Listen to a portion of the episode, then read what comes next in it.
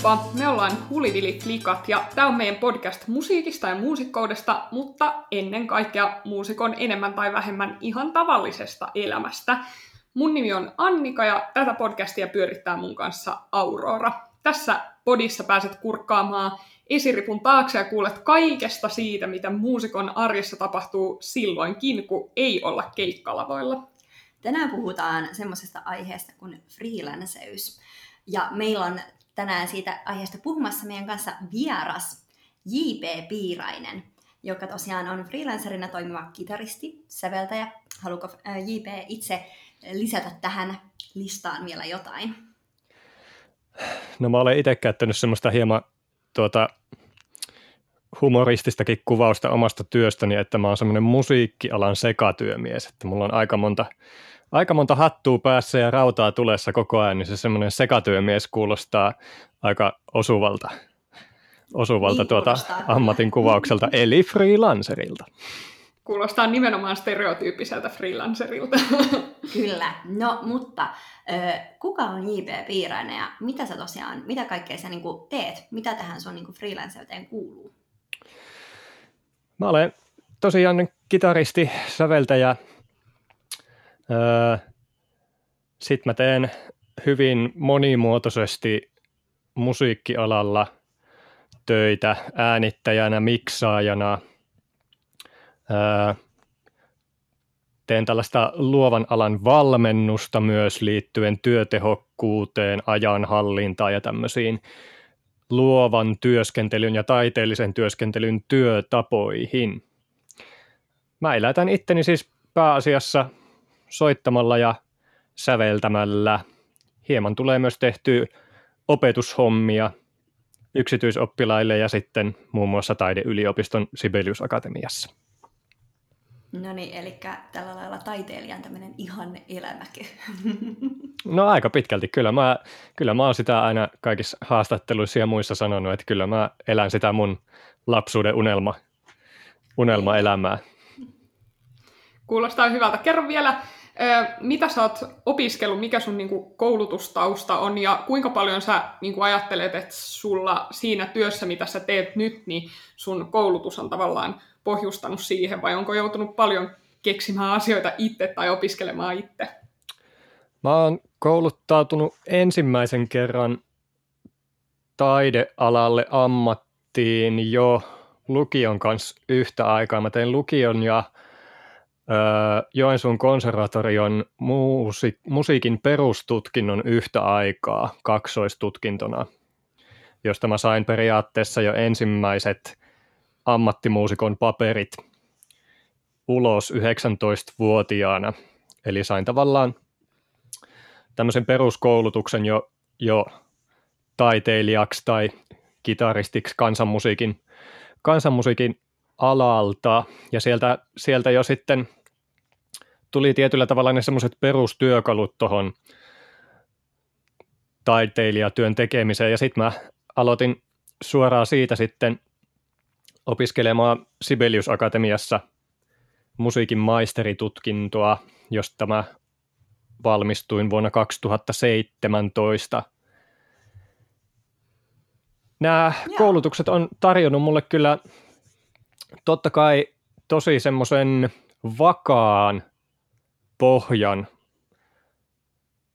semmoisen tietyllä tavalla semmoisen kivijalan tuolle mun taiteilijauralle, mutta ehkä lähtökohtaisesti nimenomaan mä oon saanut lähinnä siihen taiteen tekemiseen ja luovaan työhön tosi hyvät työvälineet ja pohjustuksen, että ehkä sitten tämä käytännön työelämä ja nämä tavallaan käytännön työkalut tämän työn tekemiseen, niin sanotaan vaikka aikatauluttaminen ja projektin hallinta ja ö, projektisuunnittelu ja tämmöinen tietyllä tavalla näiden ö, projektien niin kuin mukana pysyminen, että sä pysyt kartalla siitä, että mitä kaikkea sä teet milloinkin ja näin poispäin, niin nämä, nämä mä oon oikeastaan ottanut aika pitkälti itse haltuun sitten tässä koulutuksen aikana ja sitten koulutuksen jälkeenkin. Nämä on semmoisia asioita, jotka mua itteni kiinnostaa tosi paljon, niin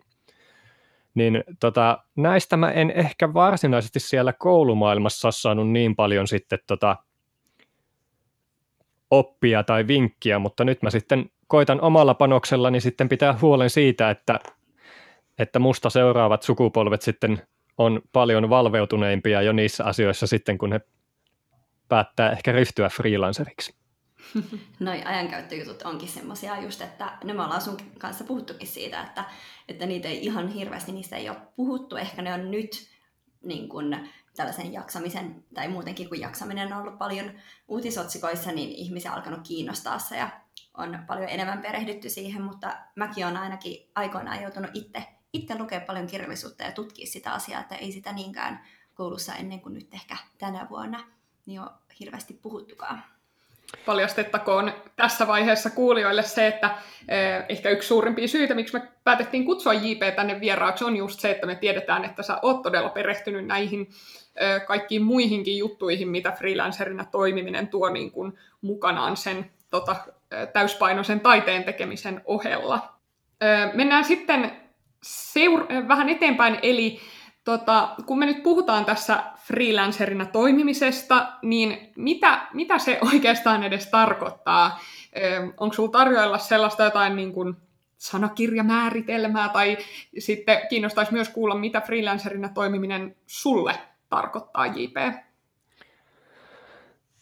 No tuota, tämmöinen sa- sanakirjamääritelmähän varmaan freelancerille on, että freelancer on niin sanotusti vapaa työntekijä, Eli freelancerilla ehkä määritelmän mukaisesti on useampia työsuhteita jopa kerralla päällä. Ei välttämättä ole semmoista yhtä vakituista työnantajaa, joka sitten ö, pitäisi, pitäisi tavallaan huolen tästä freelancerista tai tarjoisi sitten sen vaikka sen kuukausipalkan pelkästään freelancerille, vaan freelancer operoi sitten – useammalla eri taholla. Ja ehkä mulle se, itselleni se freelancer ja freelancerius terminä on aika semmoinen laaja ja abstrakti. Mä en esimerkiksi, kun mä tuota, kuvailen omaa uraani, niin mä en välttämättä edes käytä sitä freelancer-sanaa. Se on aika liukuva käsite, ja sitä voi soveltaa kumminkin työelämään hyvin erilaisilla tavoilla. Mulle itselle ehkä se freelancerius tarkoittaa, tarkoittaa hyvin paljon sitä, että mä oon myös yrittäjä ja mä identifioin itteni ehkä tarkemmin sanottuna tämmöiseksi freelancer-yrittäjäksi, joka sitten kertoo aika paljon jo mun mielestä siitä, siitä, että minkälaisella tietyllä tavalla toimintaperiaatteella mun työarki rullaa. Ja mulle se tietyllä tavalla mahdollistaa sen, se freelancerina toimiminen, niin se mahdollistaa mulle sen mahdollisimman korkealla asteella toimimisen tällä taidekentällä. Ja se mahdollistaa mulle sen pyrkimyksen kohti, mitä mä koen, että mä haluaisin, että mulla on tosi merkityksellinen ja menestynyt ura taiteilijana. No miten sä sitten päädyit niin freelanceriksi? Sä vähän sanoitkin tuossa, että tosiaan sä pidät itse myös yrittäjänä, niin kuin varmaan moni freelancer ajattelee, tai ainakin itse ajattelen myös, että se on paljon just yrittäjyyttä myös, mutta tota, ei ehkä sellaista niin kuin ihan perinteisintä yrittäjyyttä. Tästä puhuttiin muuten viime jaksossa, missä oltiin juristin juttu sillä, niin tota, just siitä, että milloin taiteilija ehkä on yrittäjä, milloin ei, mutta Joo. Tokihan se on varmasti, että kun sä lähdet taidetta tekemään, niin se on tosi luonnollinen öö, niin kuin tapa työstää tai niin kuin työskennellä olla freelancer, mutta, mutta ajatteliko se koskaan sitä sen kuommin, että nyt sä rupeat tosiaan friikuksi? En mä oikeastaan tietoisesti ikinä ajatellut, että se oli vaan semmoinen hyvin luonteva tämän ammatin valinnan sanelema polku mihin mä sitten päädyin. Et kun päätti silloin nuorena, nuorena ja rämäpäisenä rohkeana tuota, ihmisen alkuna ryhtyä ammattitaiteilijaksi, niin se alkoi kumminkin melko nopeasti siinä hahmottumaan, että millainen tämä taiteilijan työympäristö on ja mitkä ne vaatimukset taidealalla on työntekijälle. Ja en mä sitä, en mä sitä silleen tietoisesti ajatellut, että okei, nyt mä lähden tekemään tätä ammattia freelancerina, vaan se alkoi sitten pikkuhiljaa hahmottua tässä opiskelujen ja töiden myötä, että okei, että tämä on aika tämmöistä monta palloa kerralla ilmasta, ilmassa ja monenlaisia projekteja vähän eri suuntiin ja saattaa olla moneen eri instituutioon tai, tai tämmöiseen tota, ö, eri hallinnolliseen instanssiin projekteja yhtä aikaa menossa, niin sitä vaan tajus, että okei, ehkä mä sitten todella olen tällainen freelancer. Ja sitten, että kun mä lähdin tätä sitten tarkemmin pohtimaan, että, että mitä, mitä mä haluan mun työ elämältä tai että mi, mihin suuntaan mä haluaisin tätä viedä ja miten mä haluan hallinnoida tätä koko pakettia, niin sit siinä vaiheessa mulle tuli enemmän se semmoinen tietoinen valinta, että mä ryhdyn nimenomaan yrittäjäksi ja freelancer-yrittäjäksi. Kuulostaa tutuilta ajatuksilta, tai ainakin itse on kanssa vähän pyöritellyt näitä samoja juttuja päässä. Joo, ehdottomasti. Yksi tämmöinen ajatus, johon aika usein törmää, on, että, että freelancerina toimiminen on jotenkin tällaista sillisalaattia, ja just niin kuin itsekin kuvailit, paljon palloja ilmassa, ja moni ehkä, ehkä tota, jopa freelancer itse, mutta varsinkin sellainen, joka käy sellaisissa perinteisemmissä palkkatöissä, niin saattaa tuumia, että, että oispa vaan helpompaa kuin olisi sellainen niin kuin kahdeksasta neljään työ, mistä saa tasaisen ö, kuukausipalkan, ja, ja tämä ehkä on jonkinlainen ö, freelancer-elämän sellainen tota, niin kuin plussa, mutta ehkä myös, ö, tai miinus, mutta ehkä myös plussa, että, että tota, kaikki on kovin epäsäännöllistä ja näin, mutta mitä näet sä tota, tämän asian samoin ja mitä muita plussia ja miinuksia sä näet freelancer-elämässä? No joo, kyllähän sitä itsekin välillä toivoisi, että huonoimpina päivinä tulee just toi ajatus, että voi vitsi, kun olisi vaan semmoisessa semmosessa duunissa, jossa joku ylempi taho sanelisi vaan, että tuossa on vaikka tota, kaksi kilometriä tota ojaa, että tämä pitäisi kaivaa tämän päivän aikana auki, että tuossa on sulle lapio ja anna mennä. Ja mä ajattelin sen silleen, että ennen että tässä on sulle kolme säveltä ja käytä niitä mielivaltaisessa tota, järjestyksessä ja rytmissä niin kuin haluat.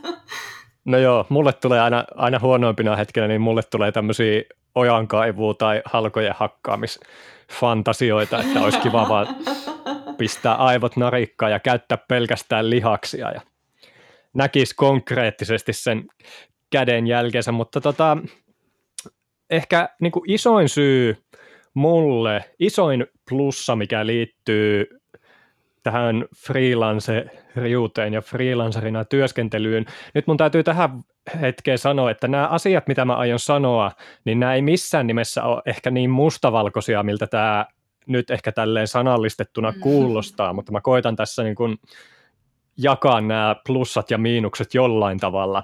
Mm-hmm. Eli mulle se ehkä se isoin plussa freelancerina toimimiseen on se, että mä koen ensiarvoisen tärkeäksi, että mä saan kirjoittaa mun oman tarinan, mun elämän ja mun työn ja mun taiteen osalta.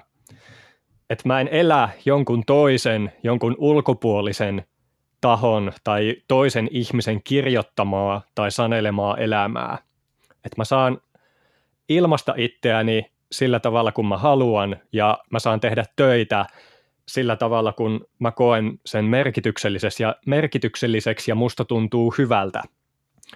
Öö, freelancerina ja etenkin yrittäjänä mä koen, että mulla on se käsikirjoittajan vastuu siitä työ, paletista, että mä saan valita ne inspiroivat työt ja projektit ja urapolut, joita mä haluan tehdä ja joita mä haluan kehittää.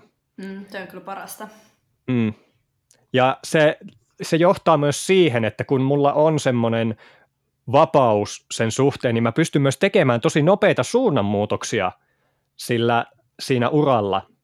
Kun mulle tulee joku semmoinen ö, suuri heureka-hetki tai mm-hmm. aha-elämys. Otetaan nyt esimerkkinä vaikka tämä tämmöinen luovan työn valmentaminen, mikä tuli Mm. mulle nyt semmoinen hyvin vahva ö, tajuaminen tässä ö, koronakevään aikana, kun mulla alkoi sitten puhelin soimaan ja ihmiset alkoi kysyä neuvoa ja oli ilmeisesti, ihmiset oli sitä mieltä, että mulla löytyy oikeasti tämmöistä validia sanottavaa ja hyvää tietoa tästä aiheesta, niin mulla oli nyt sitten mahdollisuus tosi nopeasti lähteä kehittämään tätä ja mä, mä tajusin, että ei vitsi, että mullahan onkin niinku ihan hirveä palo ja intohimo tä- tämmöistä asiaa kohtaan, missä mä pystyn auttamaan toisia, että mun ei tarvii välttämättä, kumminkin taiteen tekeminen on lähtökohtaisesti kumminkin aika semmoista ää, tietyllä tavalla narsistista Mm, toimintaa. on. Että taiteilija joutuu olemaan aika narsistinen ja semmoinen itsekeskeinen sen taiteen tekemisen kanssa, niin on kiva, oli tosi kiva löytää sitten tuommoinen projekti, mistä pystyy aika nopeasti sitten antamaan itse asiassa muille, eikä Mm. olla välttämättä itse siinä keskiössä. Ja mä oon yleisellä tasolla huomannut, kun mä oon jutellut ö, ihmisten kanssa, ehkä nuorten opiskelijoiden kanssa, jotka on suuntautumassa taidealalle, että just tämä tämmöinen vapauden käsitys siinä työelämässä ja työelämän sanelemisesta, niin saa ihmiset ryhtyä freelancereiksi. Mm. Mm, se on kyllä, se on ehkä semmoinen, öö, mitä aina sitten, kun välillä on sellaisessa aina normiduunissa ollut, niin aina herää siihen, että ei vitsi, että, että siinä on niin iso ero, että saako sä tehdä mitä sä haluat, mikä sua itseäsi inspiroi ja milloin sä Mm. haluat, vai ootko sä tavallaan niin kuin tietyn niin kuin raamin sisällä, mitä pitää työskennellä. Toki niitä raamejahan sitten voi itse, itselleen ja onkin hyvä tehdä, ja siihen palaamme vähän myöhemmin. Mulle Niin, itselleni kyllä. oli tosi tota, sellainen hyvä niin kuin oppimiskokemus se, kun tota, harrastan kauppisopintoja ja niissä merkeissä piti yksi kesä viettää ulkomaan harjoittelussa ja sitten mä olin yhden kesän Tukholmassa kolme kuukautta joka päivä yhdeksästä seitsemään, seitsemään kuin viiteen kuitenkin töissä sellaisessa konttoriduunissa, jossa ei todellakaan ollut mitään valtaa itse siihen, että mitä tehdään, mutta sinne joka päivä mentiin ja sitten lähdettiin pois. Niin siinä, siinä kyllä tajus todella sen, että, että haluaa olla niin kuin oman elämänsä toimitusjohtaja mieluummin itse. Jep. Joo, ja toi kuulosti muuten tosi hyvältä. Mutta mun mielestä Iipekin, Mm. eikö säkin ole joskus sanonut, että, että sä oot oman elämässä toimitusjohtaja? Joo, kyllä, tai että, että mulla on se semmoinen niin kuin ajatus siitä, että tämmöinen yrittäjänä tai freelancer-yrittäjänä ö, toimiminen ja taidekentällä on oikeastaan sitä, että sä oot 60 prosenttisesti, niin sä olet tota, toimitusjohtaja ja ö, henkilöstöpäällikkö ja tuota, ö, taloushallinnon esimies ja sit sä oot 40 prosenttisesti taiteilija, että siihen tulee, tästä tullaan ehkä niinku sit siihen yhteen miinuskohtaan siinä freelanceriudessa, että sen vapauden mukana tulee vastuu Mm. ja se vastuu olla tietyllä tavalla sen sun oman laivan kapteeni, sen sun työura laivan kapteeni ja pitää huoli siitä, että ne asiat ja projektit ja työt edistyy, ne menee oikeaan suuntaan ja ne menee haluttuun suuntaan. Mm. Ja tämä vastuu luo kumminkin aika paljon stressiä ja huolta ja se vaatii aikaa, mitä moni ei välttämättä tajua tai ymmärrä ajatella siinä vaiheessa, kun ehkä lähdetään hakeutumaan tämmöiseen freelancer-tyyppiseen ammattiin. Että se itseohjautuvuus ja itsekuri on tosi iso osa freelance-arkea. Mm. Ja Näin näiden asioiden kanssa painiminen, painiminen, niin se on välillä tosi raskasta. Jep, joo, se on kyllä niin kuin, mäkin olen ihminen, jolla on tosi hyvin itsekuria ja teen hommia, ja ollaan sun kanssa sitä puhuttu, mutta kyllä se on, niin kuin, ei se ole helppoa. Sitten kun tulee niitä hetkiä, kun päästään itseensä, esimerkiksi nyt kesällä, kun on päästänyt itseensä myös ihan lomailemaan, koska on tarvinnut sitä, niin sitten tavallaan se arkeen palaaminen, niin kyllähän sä voit vaan käskeä itsesi, niin kuin, että nyt, nyt sä rupeat tekemään hommia, mutta sitten tavallaan just, että jos sä haluaisit sille pikkuhiljaa niin kuin siirtyä siitä lomamoodista sellaiseen tekemisen niin kuin, buukiin, niin, Mm. niin miten se tapahtuu sillä lailla, että et sä heti oo sitten ihan niin kuin laidasta laitaan tota, tapissa. Tai sitten toi, toi pätee myös toisinpäin, mitä mä oon huomannut tosi moni, monet tota, freelancerit ja taiteilijat ja luovan työntekijät tuskailee sitten sen kanssa, että sitten toisaalta siihen lomamoodiin pääseminenkin on tosi tosi vaikeaa, että tällaista niin kuin freelancer-työtä ja luovaa työtä ja taiteilijaelämää, niin se, se on melkein elämäntapa. Sitä ei mm. välttämättä edes koeta ammatiksi. Että on tosi, sä et, jätä, sä et jätä sun töitä minnekään työpaikalle, kun kello lyö viisi välttämättä. Ja tota, mulla itsellä esimerkiksi nuorempana, niin ja edelleenkin välillä on semmoisia hetkiä, että vaikka kalenterissa on aikataulutettu vapaa-aikaa ja lomaa, jos on vaikka viikon loma, niin siitä saattaa mennä kaksi päivää siihen, että, että vapisee ja tärisee niin paljon vaan siitä, että kun ahdistaa se, että, että kun mm. ei oikein tajua, että pitäisikö tässä nyt olla töissä vai pitäisikö tässä nyt oikeasti olla lomalla ja kun tekisi mieli kumminkin tehdä töitä, koska me mm. niin kuin monesti työskennellään intohimo ammatissa. Just näin. Ja mut sit just toi, mulle esim. meni melkein viikko ennen kuin mä oikeasti pääsin sellaiseen lomamoodiin. Ja sitten niin kun, ja just se, että kun tavallaan halusi tehdä töitä ja olisi halunnut tehdä, mutta sitten tavallaan pakotti itsensä, että nyt on pakko pitää lomaa, että nyt sä lomailet Aurora, niin se, joo, se ei ole helppoa. Et vielä yksi semmoinen plussa ja miinus tyyppinen skenaario tästä freelancer-elämästä ja arjesta on se sen mukanaan tuoma vaihtelu. On tosi kiva ja inspiroiva tehdä monipuolisesti ja vaihtelevasti töitä, mutta se tietty epävarmuus, kun hypitään projektista projektiin ja eletään semmoista varsin syklistä työelämää, niin voi myös aiheuttaa sitä tiettyä epävarmuutta ja stressiä, mikä voi to, toiset sietää sitä paljon paremmin kuin toiset, ja mä, mä itse esimerkiksi en siedä sitä kauhean hyvin. En mäkään. mä oon itse huomannut, että nyt kun mä oon jo kumminkin jonkun aikaa ollut tämmöinen vapaasti toimiva taiteilija, että tämmöinen mun työelämä ja projektit tapahtuu noin puolen vuoden tai puol- viiva puolentoista vuoden sykleissä, mihin se aikajänne yleensä projektilla sijoittuu. Ja omalla kohdalla mä nautin siitä monipuolisuudesta ja vaihtelusta, mutta sitten yhtä aikaa takaraivossa on se hirveä iso stressimöykky siitä, kun sä katot kalenteria ja huomaat vaikka, että oho, että nyt puolen vuoden päästä siellä on aivan tyhjää, että mitä sitten tehdään. Mm. Mutta toisaalta se stressireaktio, mikä sulle tulee siitä, niin se itse asiassa laukaisee sussa myös sen inspiraation, tarpeen ja halun lähteä suunnittelemaan ehkä sinne. Jos yeah. sä oot päätynyt semmoiseen tilanteeseen, että sulla ei, ei tietyllä tavalla ole siellä mitään, että se kalenteri on vähän tyhjä, niin se, se täytyy nähdä myös tietyllä tavalla mahdollisuutena. Mitä sä voisit kehitellä sinne? Onko sulla nyt joku semmoinen intohimo-projekti vaikka, mikä on jäänyt pikkusen ehkä paitsioon, koska on ollut jotain toisia projekteja, jotka on ehkä ollut taloudellisesti paljon järkevämpiä tehdä, ja jotka on myös ollut tosi kivoja tehdä. Että en mä sano sitä, että me tehdään pelkästään aina sen, sen mukaan priorisoidaan niitä projekteja, mitä me otetaan, että mistä saa eniten liksaa.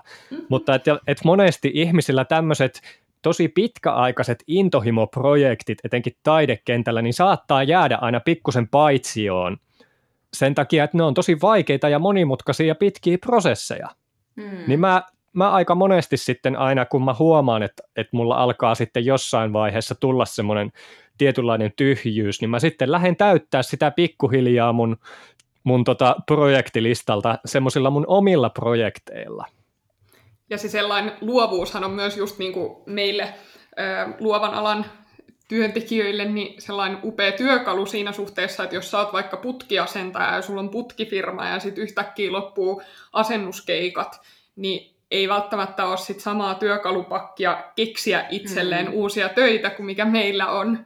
Sepä se. Ja usein, niin kuin, no niin kuin Ipe just sanoitkin, niin itsekin törmää jatkuvasti siihen, että haha, saat olla keksimässä, että no mikä se on seuraava duuni, mitä haluat ruveta tekemään. Mutta toisaalta se tosiaan mahdollistaa paljon paljon, paljon sellaisia asioita, mitä ehkä sitten rajatun, niin kuin jos olisi rajatumpi se työnkuva. Niin... Ja niin kuin sanottu, että tämäkin asia on tosi tämmöinen plussa sekä miinus.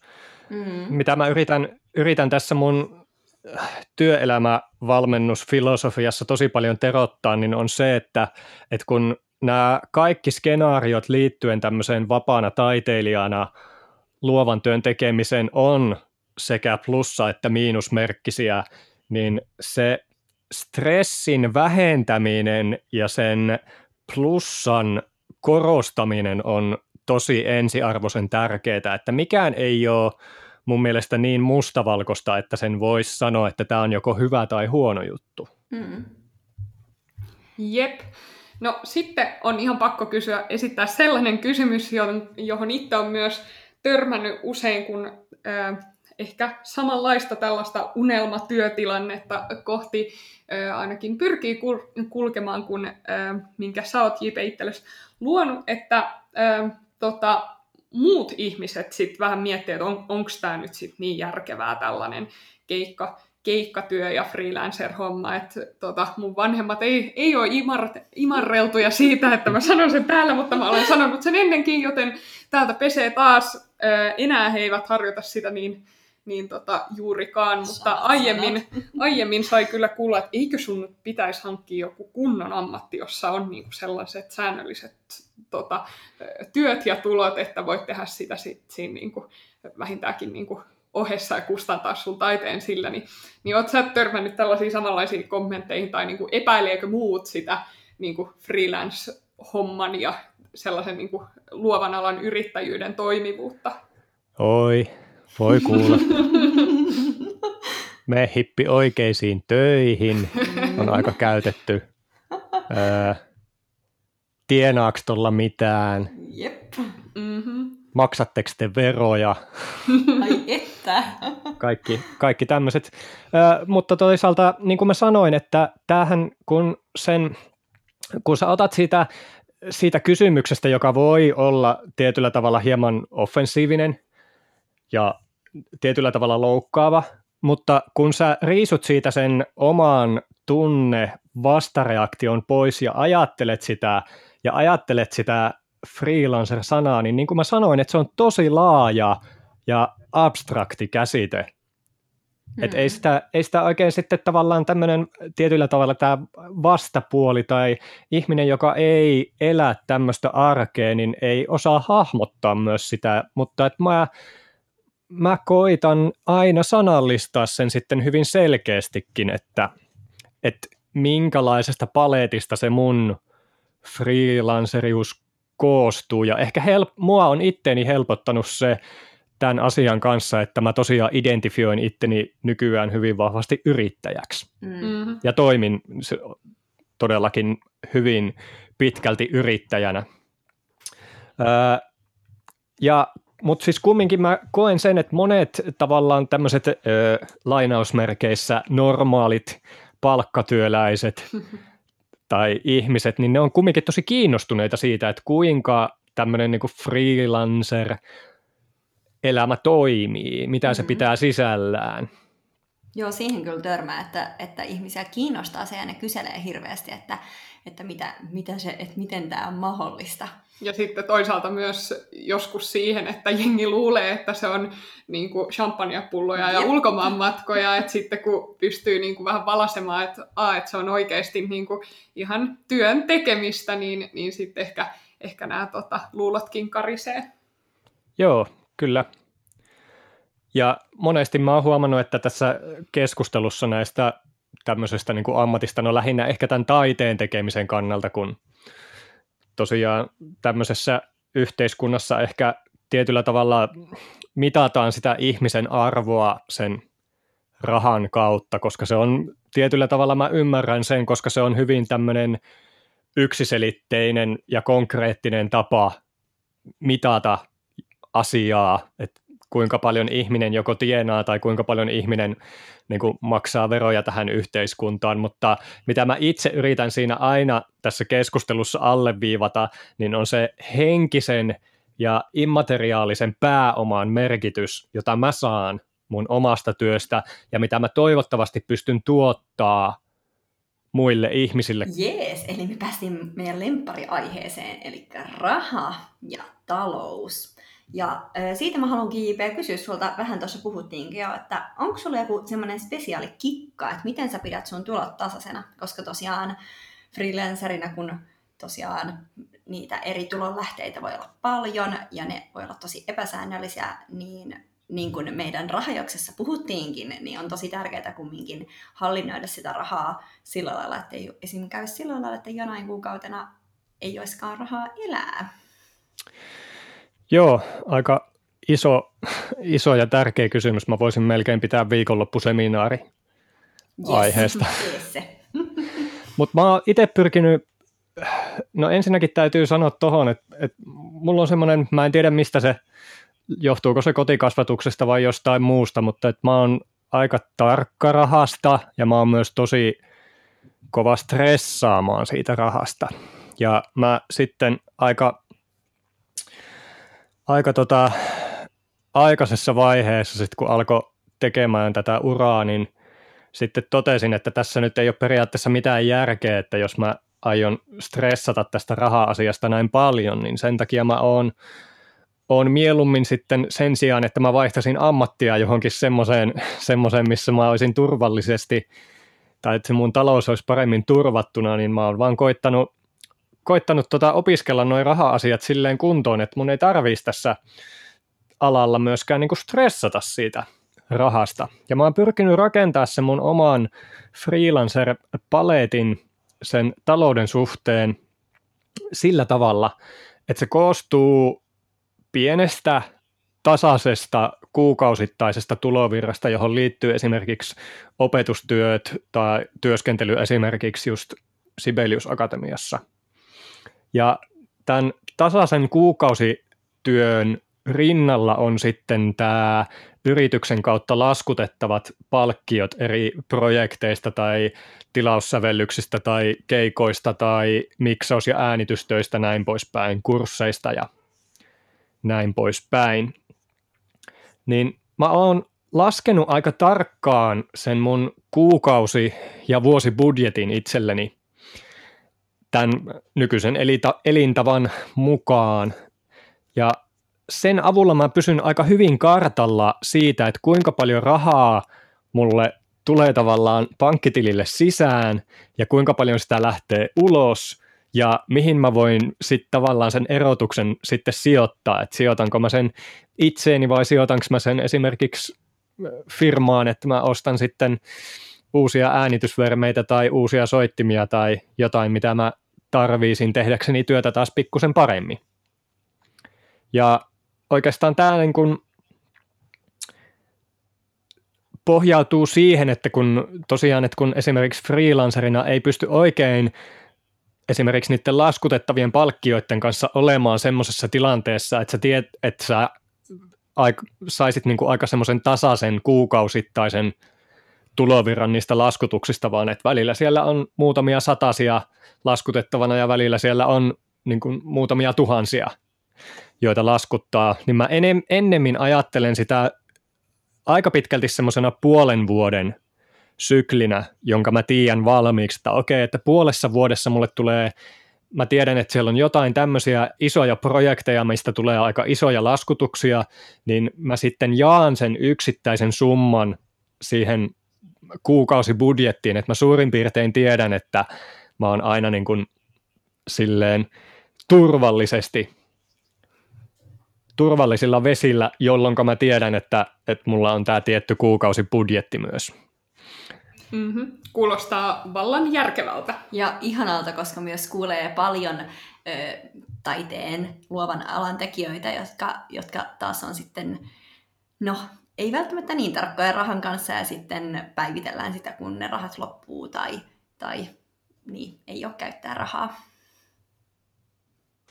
No näinhän se on tosi paljon, että toiset ihmiset niin ei ole ongelmaa elää tietyllä tavalla kädestä suuhun ja ö, tavallaan siitä palkkiosta aina palkkioon, mutta tuota, niin kuin sanottu, että mä itse koen sen tosi huono, huonona asiana mun elämässä, että kuinka paljon semmoista huonoa stressiä se aiheuttaa mun elämään, se rahasta stressaaminen, niin tota, mä ajattelen sen sillä tavalla, että jos mä pystyn niin kuin mun omilla valinnoilla eliminoimaan sen stressitekijän mun elämästä, niin totta kai mun täytyy tehdä se sillä tavalla.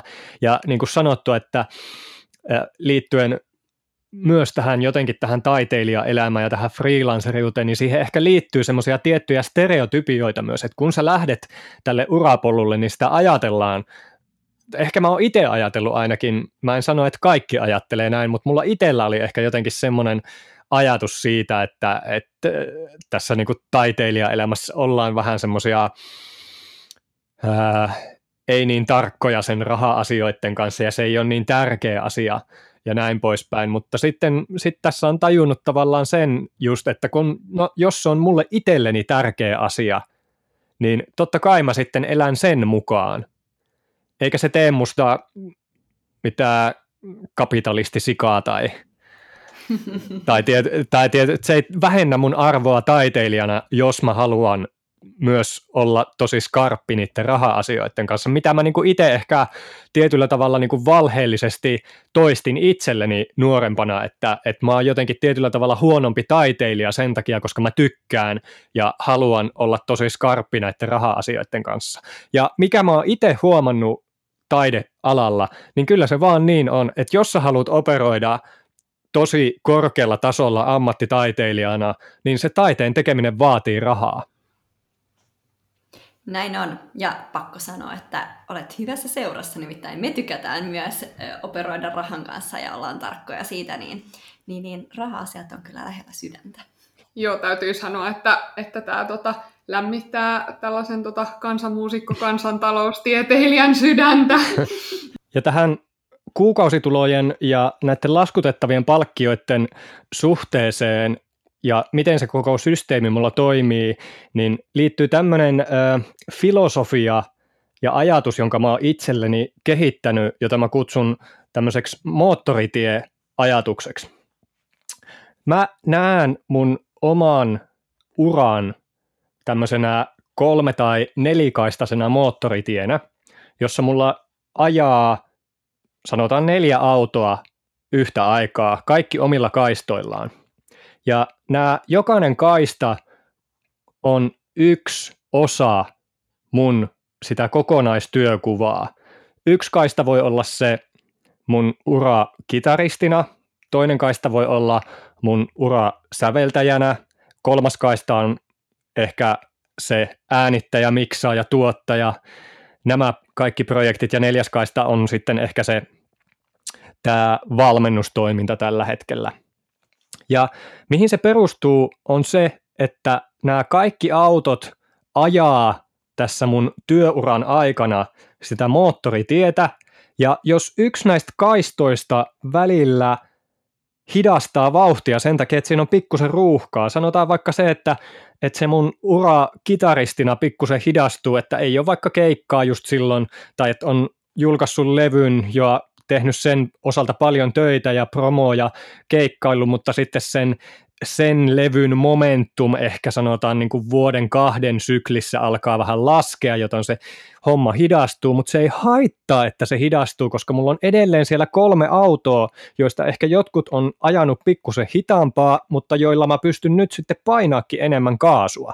Ja mä koitan suunnitella sen aina sillä tavalla, että nämä mun projektit ja nämä mun kaistat menee pikkusen limittäin mun kalenterissa, jotta mulla oikeasti siellä on aina sanotaan yksi tai kaksi tai jopa kolmekin autoa, jotka kumminkin pysyy koko ajan liikkeessä ja pitää huolen siitä, että mulla on niitä töitä ja että mulle tulee sitä positiivista tulovirtaa mun pankkitilille, että mä saan niputettua sitä mun kuukausibudjettia aina tasaisesti. Et pienistä puroista silleen muodostuu se taiteilijan, taiteilijan tuota palkka. Että se on tosi hyvin kuvaava lausahdus tälle mun filosofialle tai koko tälle niin kuin elämälle. Musta toi on kyllä ihan, ihan mieletön toi jotenkin mielikuva siitä, että se on tosiaan niin kuin moottoritie tavallaan ja siinä on monta eri kaistaa. Auttaa varmasti niin kuin hahmottamaan myös sitä, että, että on eri nopeuksisia autoja, että joku on välillä Ferrari ja joku on sitten joku tämmöinen vanhempi lada, joka putputtelee. Joo, kyllä.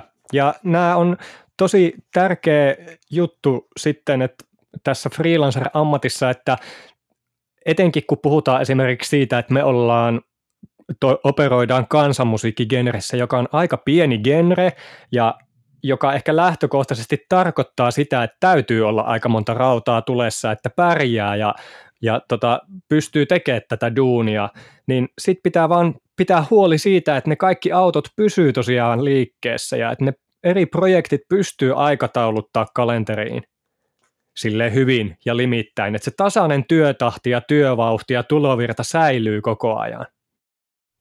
No mitä sä ajattelet sitten niin kuin apurahoista, kun tämmöinen perinteinen taiteilijakuvahan on tietenkin se, että taiteilijat ja muusikot työskentelee apurahoilla, niin jos sä saat apurahaa, niin lasket sä tätä, niin kuin, tai miten sä lasket sen siihen sun niin kuin kuukausi- tai vuosibudjettiin? Varmasti riippuu tietenkin, että millainen apuraha, että onko se työskentelyapurahaa vai joku, vai vaan johonkin projektiin tavallaan.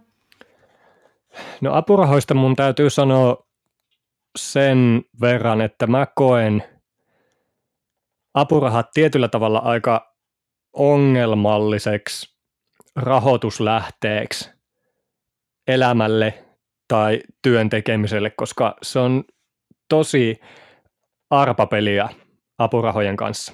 Joten mä oon lähtökohtaisesti pyrin semmoiseen tilanteeseen, että mä en laske apurahoja vuosibudjettiin tai kuukausibudjettiin ollenkaan, koska se on tosiaan niin kuin sanottu, että niihin nojaaminen olisi hirvittävä riski ja täyttä arpapeliä. Että mä, että tietyllä tavalla, jos mä pyörittäisin mun projekteja ja mun uraa kehitystä sillä tavalla, että mä teen tämän projektin tai mä teen vaikka tämän seuraavan soololevyn, jos mä saan apurahan. Sitten siinä saattaa mennä useita vuosia, kun sä vaan haet ja haet ja et saakaan sitä apurahaa ja se projekti ei etene mihinkään. Ja sen mä koitan tehdä jokaisen mun projektin suunnitella sen sillä tavalla, että se ei ole riippuvainen jostain tietystä yhdestä apurahasta vaikka. Ja jos sitten käykin niin, että se apuraha napsahtaa omalle kohdalle, niin se on vaan mukava bonus sit siihen työn lisäksi. Ja sitten sitä voi kanavoida, sen, sitä projektia voi tietyllä tavalla laajentaa ja funtsia, että miten tämä apuraha nyt sitten parantaa tätä mun tilannetta.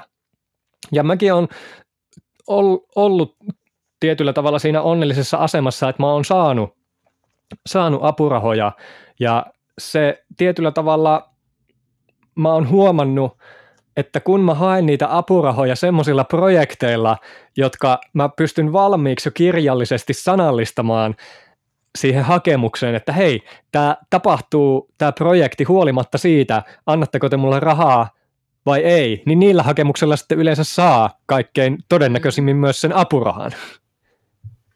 Kuulostaa järkevältä ja tutulta.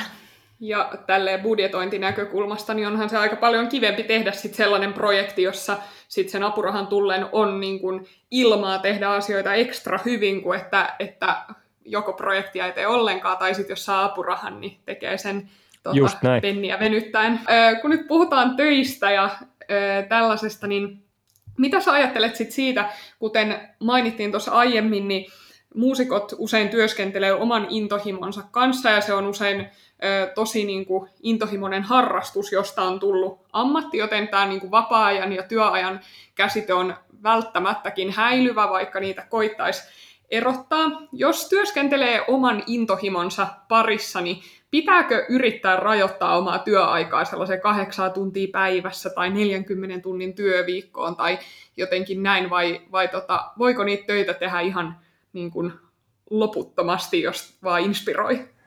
No niin, tästä voisi vetää sitten sen toisen viikonloppuseminaarin tästä työn aikatauluttamisesta ja työajasta.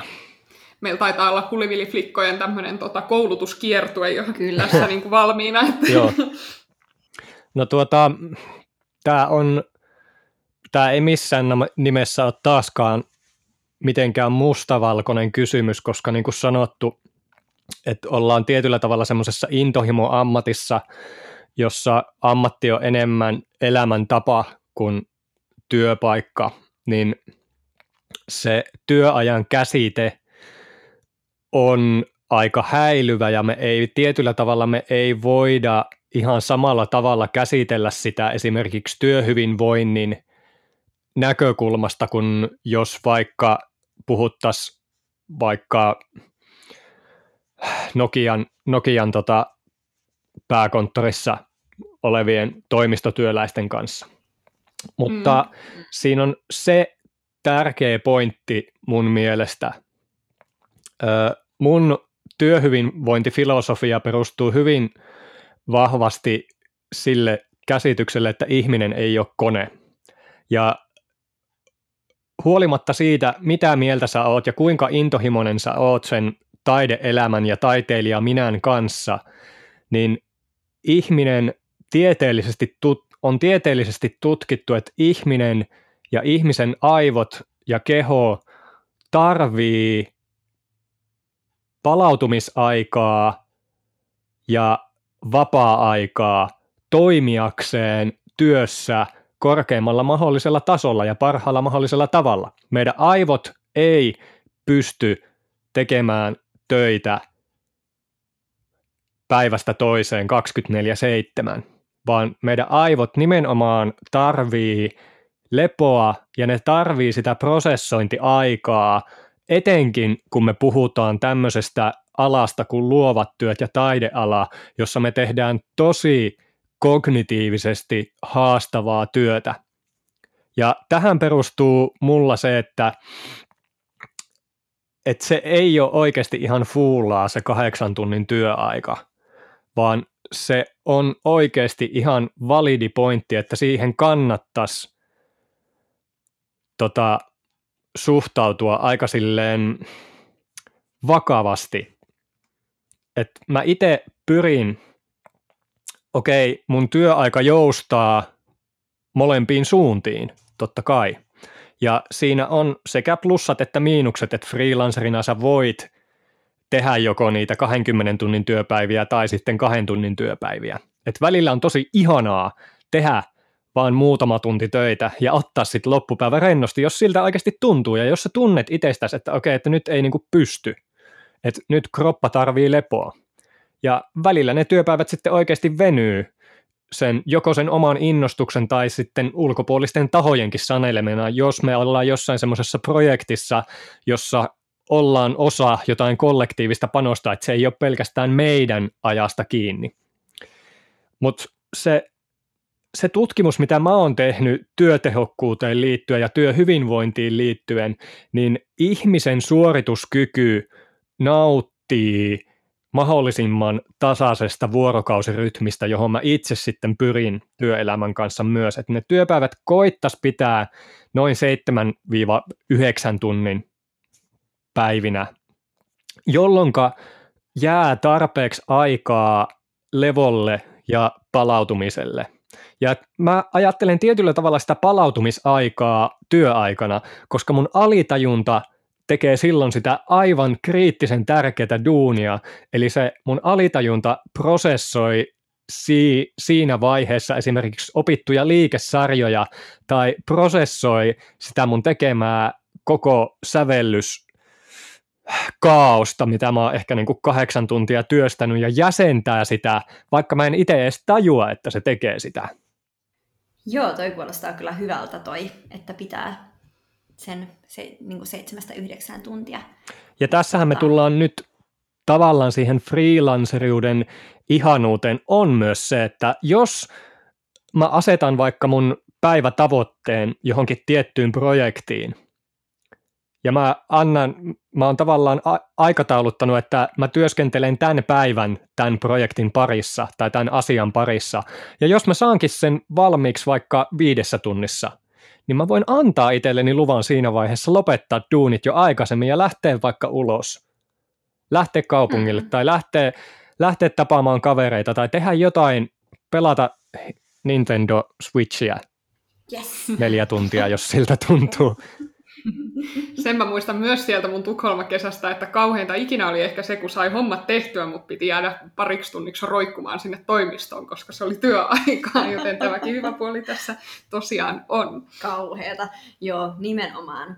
Siis tästäkin aiheesta varmaan voisi puhua seuraavat monta tuntia, ja tota, tota, ehkä meidän pitää JP vielä jatkaa näitä juttuja sun kanssa jossain toisessa podiaksossa, mutta tässä vaiheessa me halutaan kiittää sua ihan tosi paljon näistä mahtavista ajatuksista ja että, halusit jakaa niitä meille ja meidän kuulijoille. Kiitos tosi paljon, tämä oli tosi hauskaa.